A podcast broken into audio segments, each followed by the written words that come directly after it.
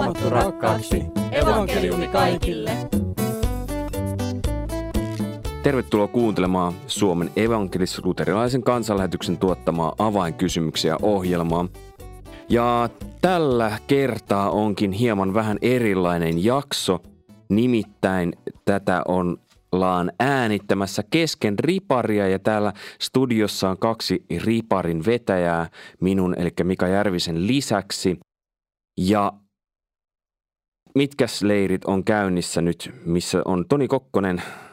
Mä olen kansanlähetyksen luovalla riparilla pappina. Mitä tarkoittaa luova ripari? No, meillä on luovalla riparissa on tämmöinen teemaripari, jossa meillä on äh, normaalin ripariopetuksen lisäksi myös musiikki, taide ja tämmöistä draamaopetusta, eli taideaineita on myös tässä riparin, riparin jutuissa mukana. Kyllä. Ja toisena henkilönä on vaimoni Laura Järvinen. Tervetuloa. Kiitos. Millä leirillä sä oot? Mä oon tuolla meidän ykkösriparilla. Siinä ei ole mitään, siinä mennään ihan vaan perusripariasioita läpi.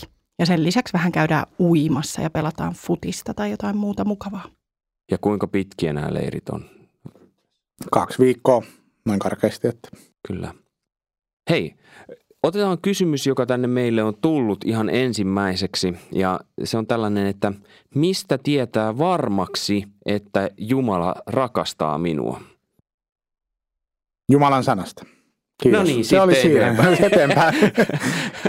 Näin mä sanoisin, että se äh, Jumalan sana kertoo meille, että Johannes 3.16, että Jumala niin rakasti maailmaa, että hän antoi ainoan poikansa, että yksikään, joka hänen uskoituisi kadotukseen, vaan saisi iankaikkisen elämän.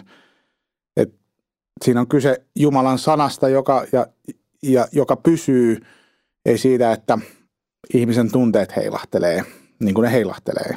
Ja, ja voi olla, että tuntuu siltä, että Jumala ei rakasta, mutta Jumalan sana sanoo, että Jumala rakastaa sinua. Ja silloin se on niin.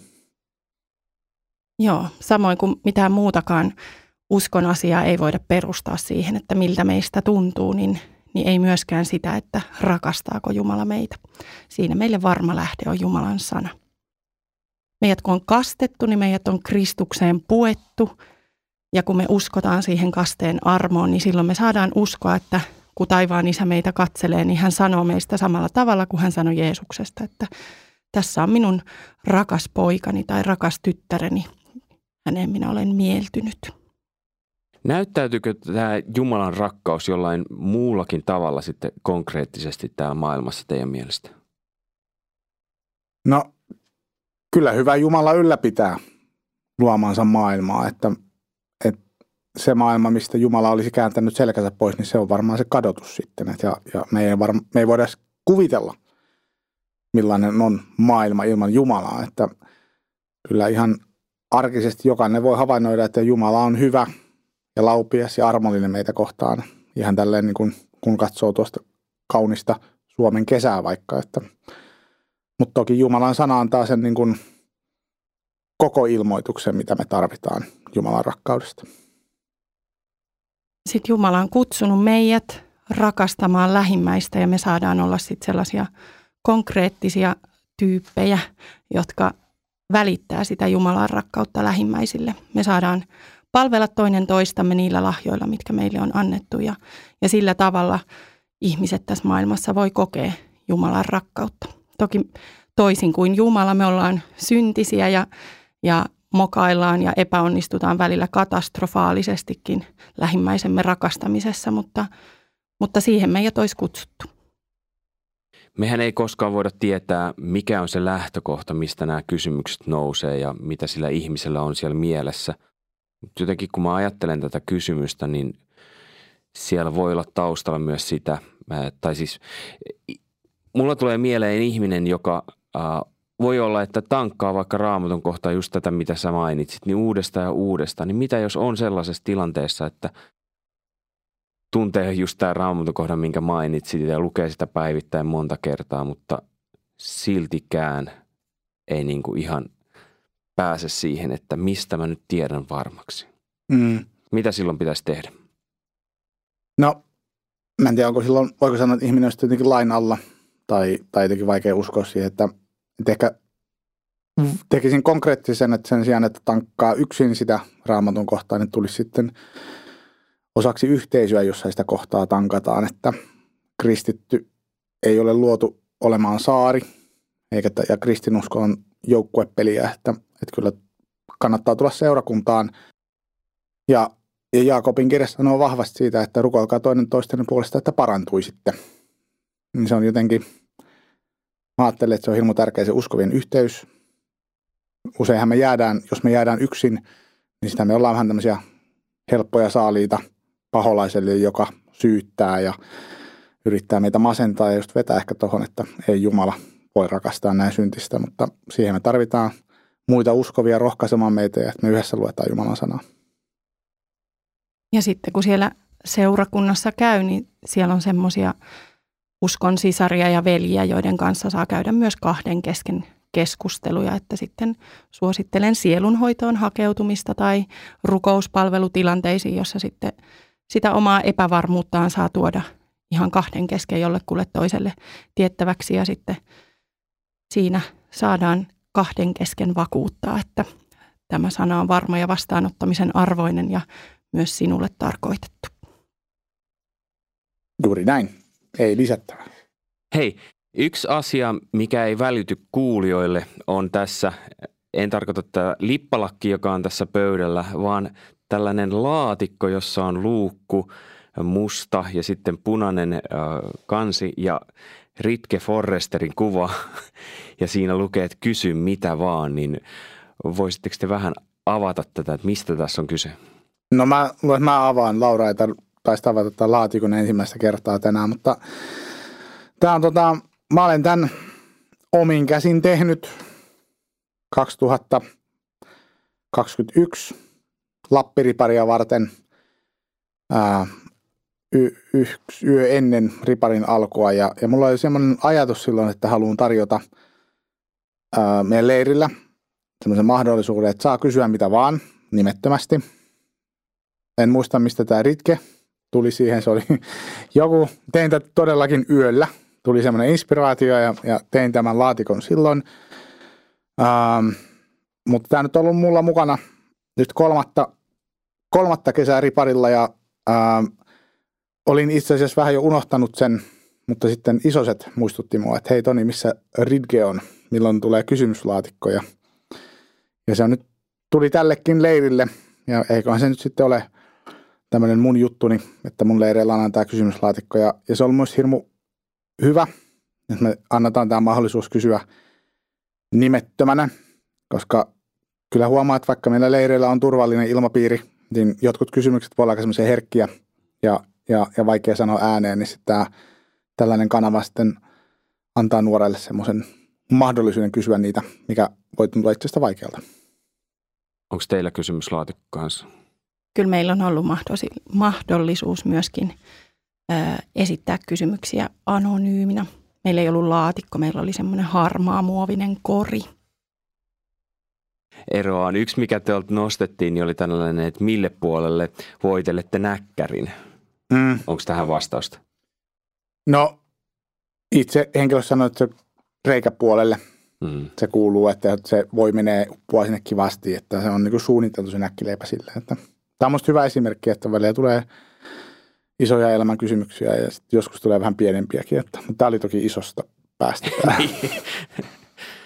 Hei, Yksi iso kysymys, mikä siellä on jollakin leirillä noussut jonkun verran, niin on, tai keskusteluun joidenkin kesken, niin on ollut kaste kysymys.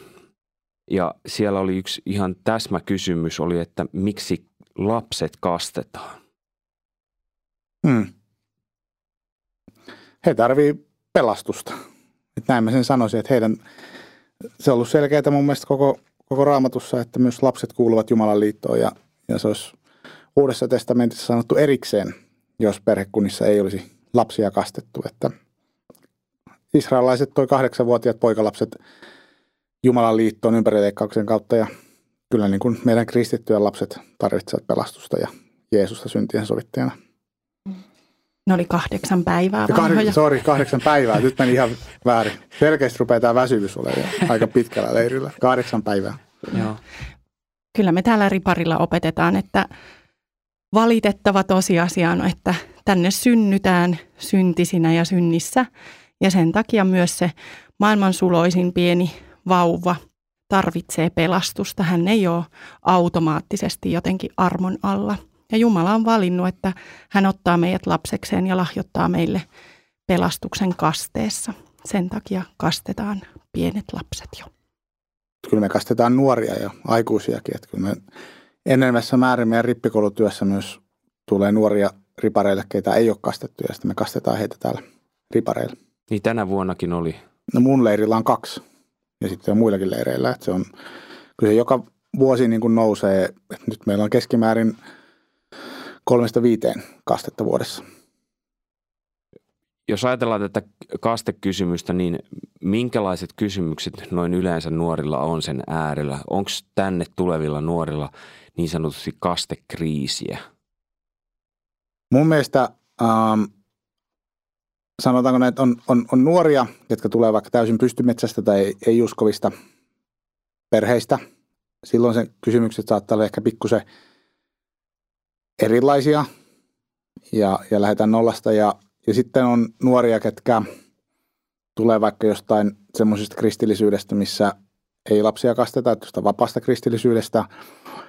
Ja, ja silloin ehkä kysymyksenasettelut on enemmän sitä, että puhutaan, mikä on ihmisen tahto ja mikä on äh, ihmisen osuus pelastuksessa.